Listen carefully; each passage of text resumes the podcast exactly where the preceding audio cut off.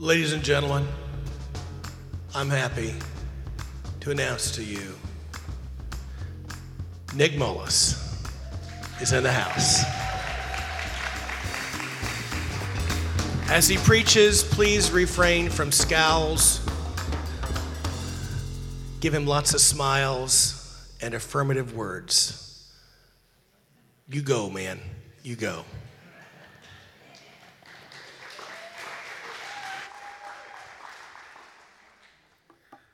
Is nothing like getting thrown under the bus before you even make it to the platform. So thank you, Tim. I'm glad to be back with you. Uh, Sean has been apologizing profusely to me for the last week, going, I can't believe I stuck you with this sermon. I'm so sorry. Uh, and I said, It's okay, man. It's just, this runs with my blood. This is part of who I am. Uh, just so you know, I do not work for Coke. I just really like the shirt. Uh, my brother found it in a Goodwill, and it was too big for him, so he gave it to me, and I smiled. Before I say anything that has anything to do with anything, did you follow that? The most responsive church that I have ever been, ever spoken to, looked a little different than this one. Uh, Everybody had really good tans. We'll, we'll go that way.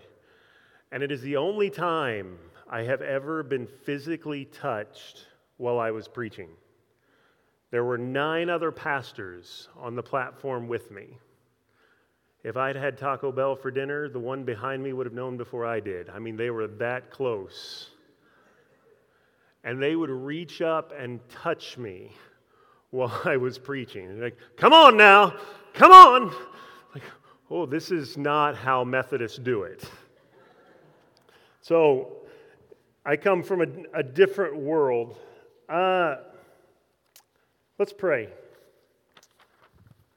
This isn't extemporaneous, just so you know, but I'll explain what it is a little later. Let's pray. Our Maker and upholder of all things, day and night are yours. They are also mine from you. The night to rid me of the cares of the day, to ref- refresh my weary body, to renew my natural strength. The day to summon me to new activities, to give me opportunity to glorify you, to serve my generation, to acquire knowledge, holiness, and eternal life.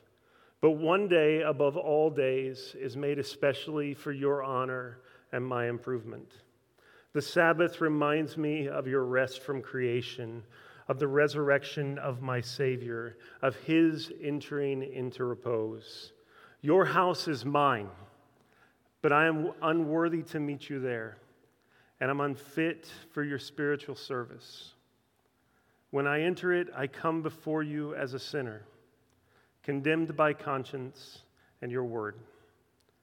For I am still in the body and in the wilderness, ignorant, weak, in danger, and in need of your aid. But encouraged by your all sufficient grace, let me go to your house with a lively hope of meeting you, knowing that there you will come to me and give me peace. My soul is drawn out to you in longing desires for your presence in the sanctuary at the table where all are entertained on a feast of good things. Let me, before the broken elements, emblems of your dying love, cry to you with broken heart for grace and forgiveness. I long for that blissful communion of your people in your eternal house in the perfect kingdom. These are they that follow the Lamb.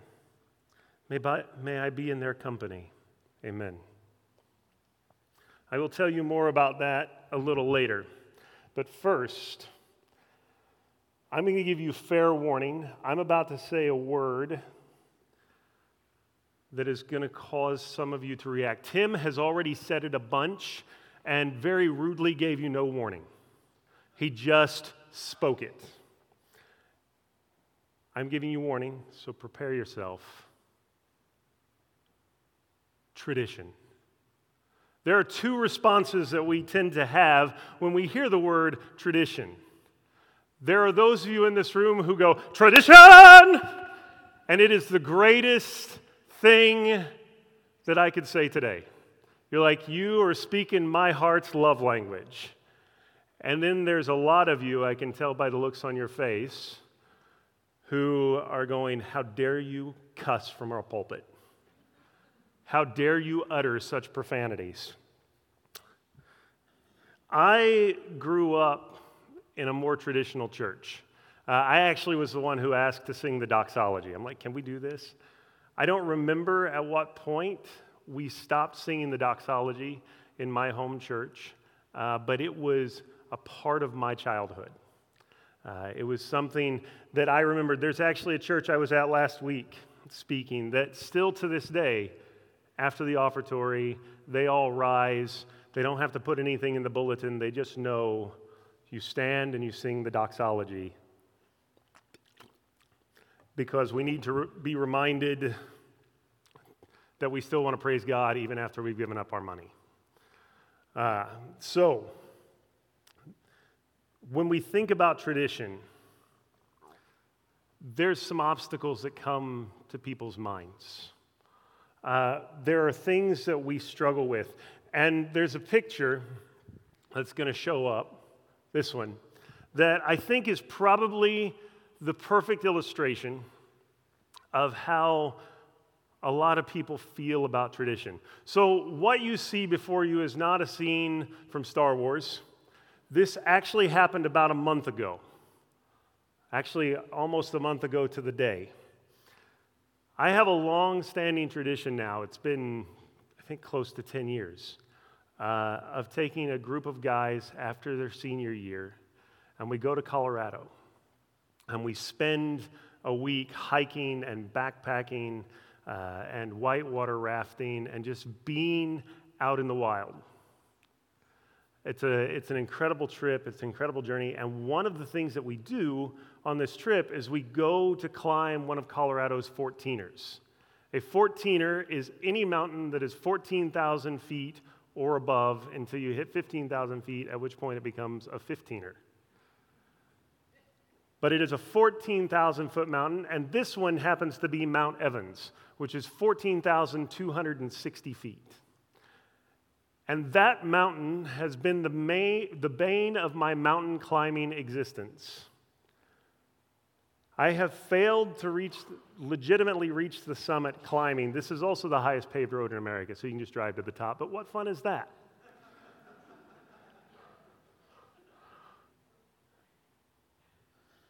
Four times I've tried to climb this mountain. The very first time I made it to about 13,000 feet, and I was so sick that I found a big rock on the way back down and just laid down and waited to die. Uh, I woke up to see a marmot circling me. At every loop, he was a little closer than the one before. He was trying to decide if he was going to eat me or not. It was a big meal. Second time, I had a bunch of guys with me who had no idea what they were doing. They're in shorts, and it's like 32 degrees uh, where we were going to start climbing. Uh, and then the last time, the road was shut down, so we couldn't even get to the trailhead. This time, though, was different. This time, I made it. Uh, after we passed the snowfield that you see in front of you, I started cursing the mountain, going, Ha ha, I win. Uh, but in this moment, this was the second snowfield that we hit. You'll get to see the first one in a little bit. And I say this as a perfect illustration of how people think of tradition because when we got to this snowfield, there were no tracks, there was no path through it. We were standing there above it, looking down. It's actually sloped down. You can tell that a little bit in the picture, but it's sloped downward. And on the other side of it, you can see the trail. We could see where we needed to be, we could see where we needed to get to. But from where we were to that point, there was nothing. There was no track through the snow. There was no way around. I'm pretty good. I've done this enough that I'm pretty good at tracking in the mountains. I'm pretty good at finding where I need to go. If we lose the trail, I'm pretty good at finding my way back. I've gotten lost enough. I found I figured out how to find my way back, to find my way through. And I could not find a path. And I think that's our big fear with, when we think about tradition, when we wrestle with tradition, is that we're just going to become stagnant. If we just latch onto the traditions, we're just going to stay put. We stood at the top of that field for probably 10 minutes while I tried to find a way forward. And then to, to the non traditionalist heart in this room, I said, Well, we don't have any choice. We're just going to have to slide. And so we squatted down and we got on our butts and we just made a trail. Uh, and it was a lot of fun. First time I'd ever done that on a mountain. It was a whole new experience just to squat down and slide through the snow. End of June, a couple of feet of snow, and we're just sledding down the side of this mountain. It was fantastic. That is how we so often think of tradition. Is that it's going to leave us trapped and that there's no fun in it. There's no sliding down the mountain in that moment. We fear tradition will keep us trapped and not moving. Maybe some of you have been abused by tradition. You came out of traditional churches and you can tell horror stories of what it was like the abuses you endured, the times you were told that you're a horrible sinner because you don't abide by the traditions. We have these obstacles that we wrestle with. But I want to tell you, as somebody who's a bit of a traditionalist, that there is great joy to be found in tradition. There's great joy and connection with many who have gone before us in tradition. It's not something to fear, it's not something to hate. It's something that sometimes in our lives we need to embrace it because it reminds us that we're not alone. And it reminds us of the timelessness of Jesus. When I do weddings, uh, I, I obviously get a phone call first. I don't just show up and go, Here, I'm going to do your wedding for you. Couples will call me and say, Hey, will you, will you do our wedding?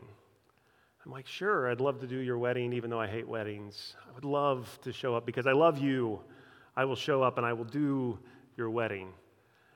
And then they start the process of, like, what are we going to do at our wedding? And I had one couple go, so we're, we're struggling with the decision. We're thinking about writing our own vows. And I said, Stop there. If you write your own vows, I will not do your wedding. And they were like, Seriously? I was like, Yeah, I will not do your wedding if you write your own vows. They said, Okay, well, that makes that decision. I said, Let me explain to you why I feel that way about it.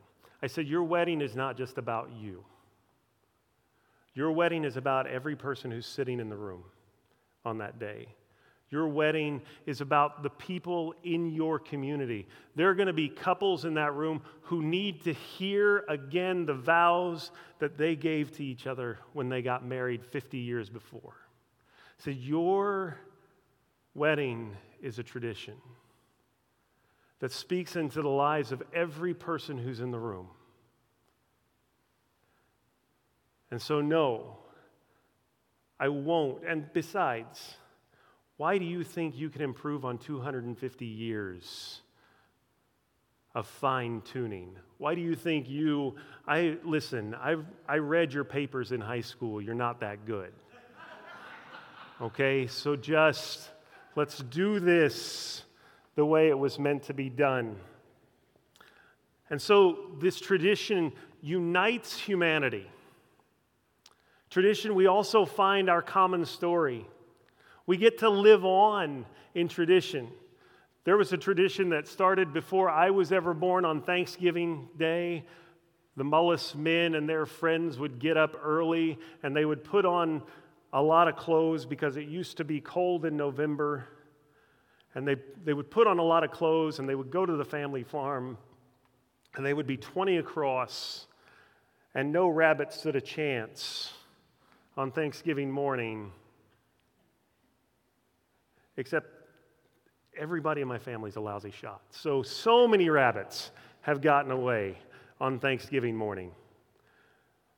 But over the years, I would eventually get to join that hunt.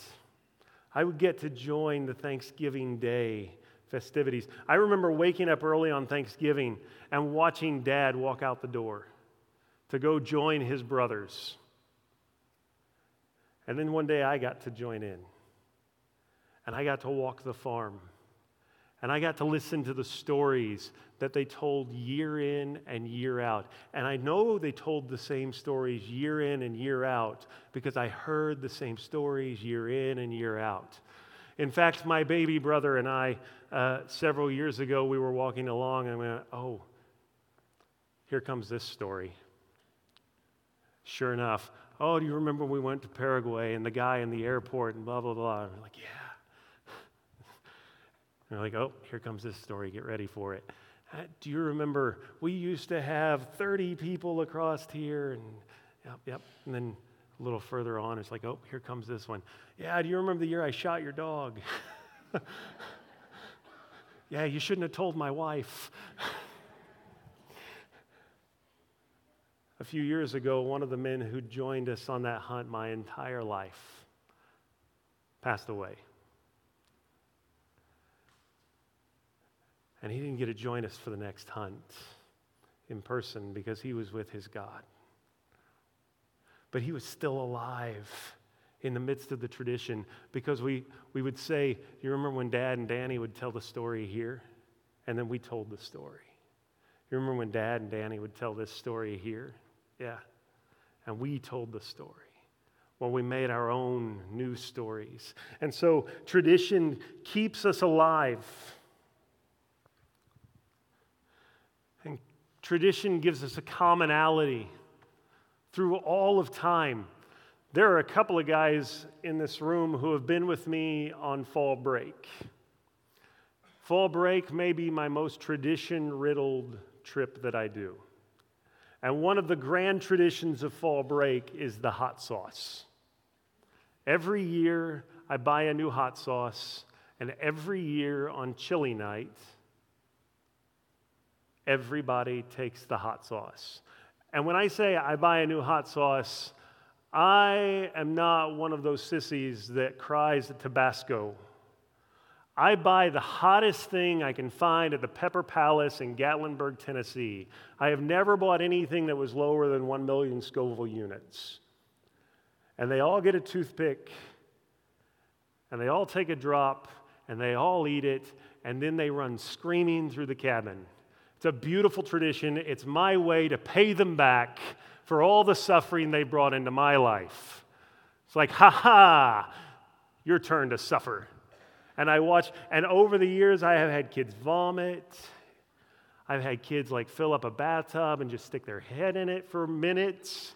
I don't think I've had anybody aim for the toilet yet, but someday, I'm hoping.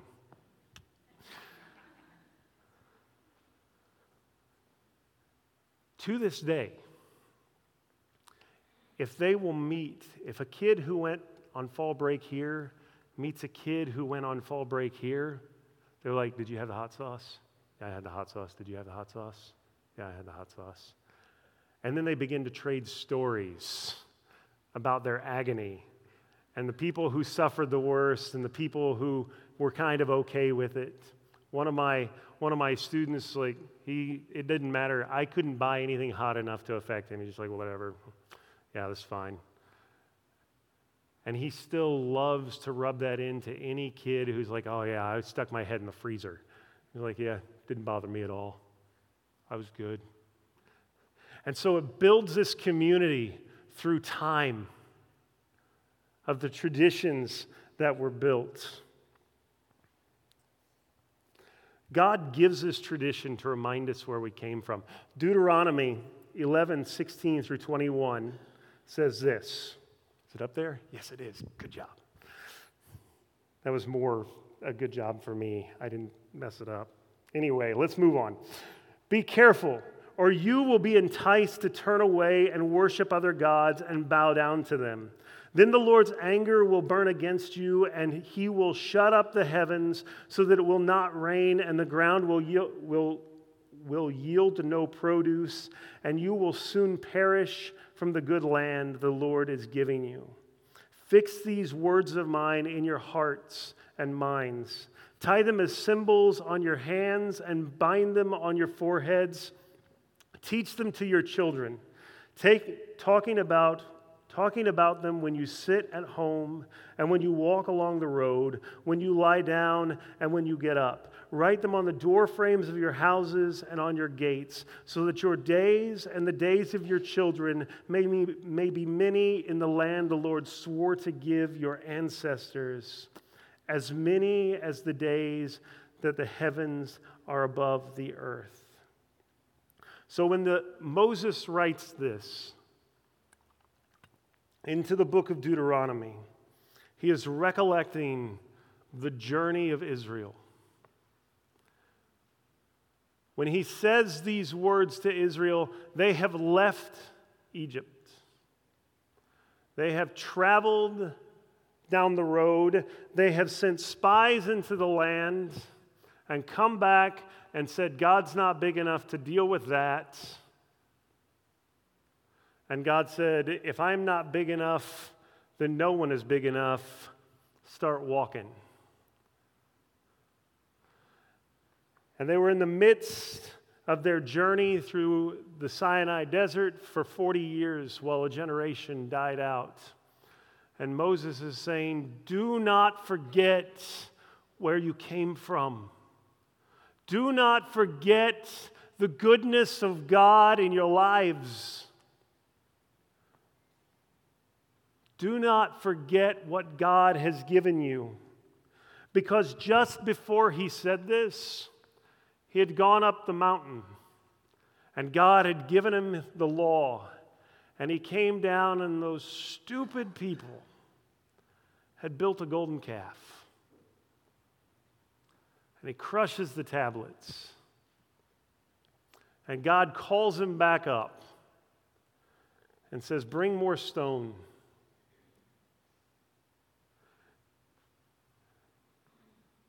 And he writes the law again.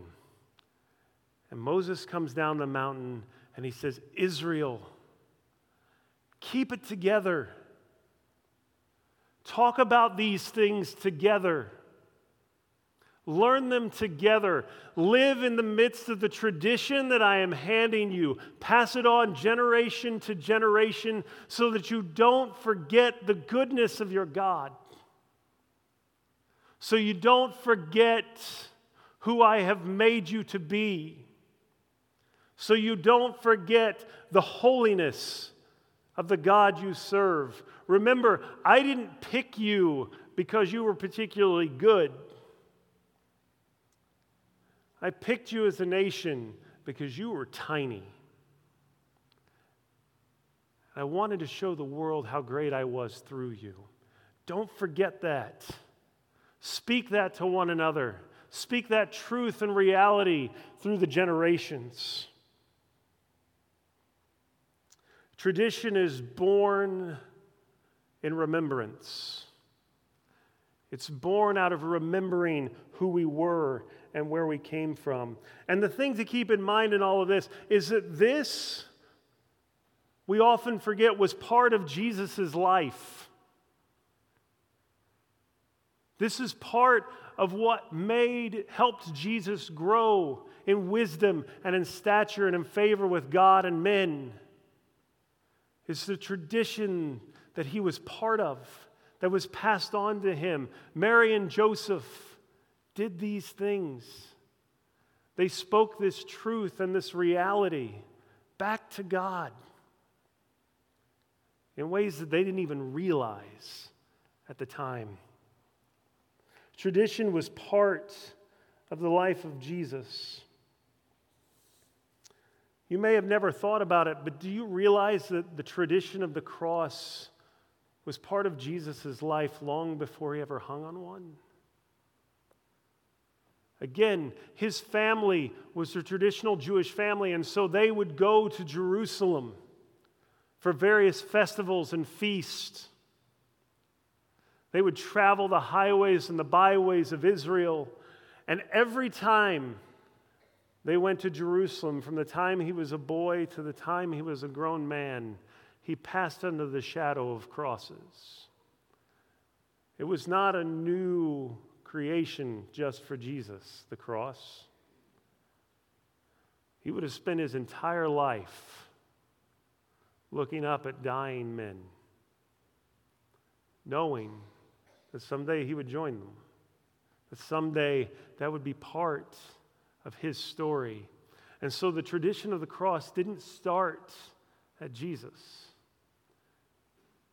It was an echo in his life that gave power and strength to what he did. The Apostle Paul writes in 2 Thessalonians 2 14 through 15 To this he called you through our gospels so that you may obtain the glory of our Lord Jesus Christ. So then, brothers, stand firm and hold to the traditions that you were taught by us, either by our spoken word or by our letter. When Paul writes these words, there was some confusion that had been made in the ways, there was some confusion that had made its way into the church at Thessalonica. And so Paul was giving instruction don't buy in to all this other stuff. We gave you a path, we gave you a journey, we gave you a tradition. Stick with the path, it'll get you through. Stick with the path. Paul seems to have three types of traditions he speaks about. Throughout all of his epistles. And this one has to do with gospel traditions. So, in Paul's mind, this tradition was not just, well, we've always had 60 watt bulbs. This was a tradition about their salvation and moving forward. I've got another picture from the same trip. Some of you might know the guy there. Uh, that's John Lane. He's a good friend of mine. Uh, he went with us this year. We took 14 students and four adults. And this is the only picture I had of this snowfield. This was the first snowfield that we crossed. This was the point where I thought Mount Evans was going to beat me a fourth time. We're at the top of that snowfield. What you can't tell from this picture is if I was standing at the bottom of that snowfield, you would not be able to see me. I'm a pretty tall guy, but I would be completely and totally out of sight. And so we had climbed up, this was about a mile in. And we had climbed up, and we come around a corner, and there it is the largest snowfield I have ever seen while standing on the side of a mountain in Colorado the last full week in June and it went up. It wasn't flat, it wasn't kind of banked, it went up. And I'm standing there. At this point, not everybody could handle the altitude. I'd already sent a couple back down uh, to be with the other van. I had a few that were sick and just. So there were only nine of us at this point. And I looked up at this snowfield and I thought, I don't think we should go. I don't think we should proceed. Because I'm standing here with nine guys, and only two of us have ever climbed the mountain before, and everybody is in tennis shoes. And John walks up. I'm like, I don't know. What do you think? And John gave me that look that only a friend can give you in one of those moments. That look that says, let's go for it because if we die, no one's going to know what stupid thing we did. Uh, and so I turned to the guys who were with me and I said, okay, first of all, we're going to be okay. it's going to be just fine, but I need to give you some instructions on what to do here. I said, as you can see, uh, there is a track up through the middle of this snowfield. We're going to follow that track. If you get out of it and you begin to slide, you just start driving your elbows, roll over on your stomach, and start driving your elbows and your feet into the snow as hard as you can. And hopefully, you will get stopped before you disappear. And I will come and get you. Uh, so that's really all there is in this moment. Uh, just stay in the footprints, and we're going to be okay. We're going to get through this. And so we started to walk. I came up on the back. John was behind me, uh, maybe Nate behind him. So the three adults were at the back. And we had the kids going up in front of us so we could just kind of watch and remind them stay in the steps, stay in the footprints of those who have gone before you. And that is the beautiful picture of what tradition really is. It's when things get dangerous, or when things get scary, or we hit a place where we just don't know what to do, we can step into the footprints of those who have gone before us. And we can get through the snowfield. We can get through this place of unease and unsureness in our lives. And this is communally and for ourselves, we can step into the tradition that has gone before us and we can walk in their footsteps when we don't know what else to do. And we can continue to move up the mountain. We can continue to get a better view and a clearer picture of what's ahead. We have moments when we don't know how to proceed, and tradition gives us a path to follow in our spiritual lives. If you don't know how to pray, the Puritans did. They were really good at it. That prayer I started with came from a collection of Puritan prayers called the Valley of Vision. And there have been times in my life when I just didn't know how to pray.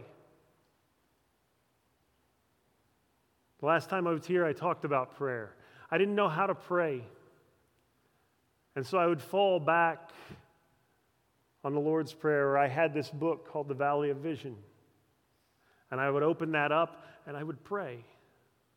I would use someone else's words, but I would make them my own. I would walk in the footsteps of those who had gone before me because they'd done it, they'd been there. They knew what it was to live in the midst of God, and they could show me the way and so I would follow in their footsteps. If you don't know, if you don't know what to do with the Bible, what to read, there are books and books of liturgies that will guide you in where to be in the scripture. And you can draw closer in the midst of God. You can draw closer to the presence of God in the midst of that. And so I would invite you to join in tradition this week. For those of you that aren't traditionalists, I invite you to join in for just a little bit. Read a psalm every day, test the waters. We've been reading the Psalms as churches for ages. Jesus read the Psalms. You may not be a traditionalist, but we all have moments when we don't know where to go, and tradition can give us a path to move forward. The traditionalist gives us a tie to the community that has gone before and helps us to encounter the timelessness of Jesus.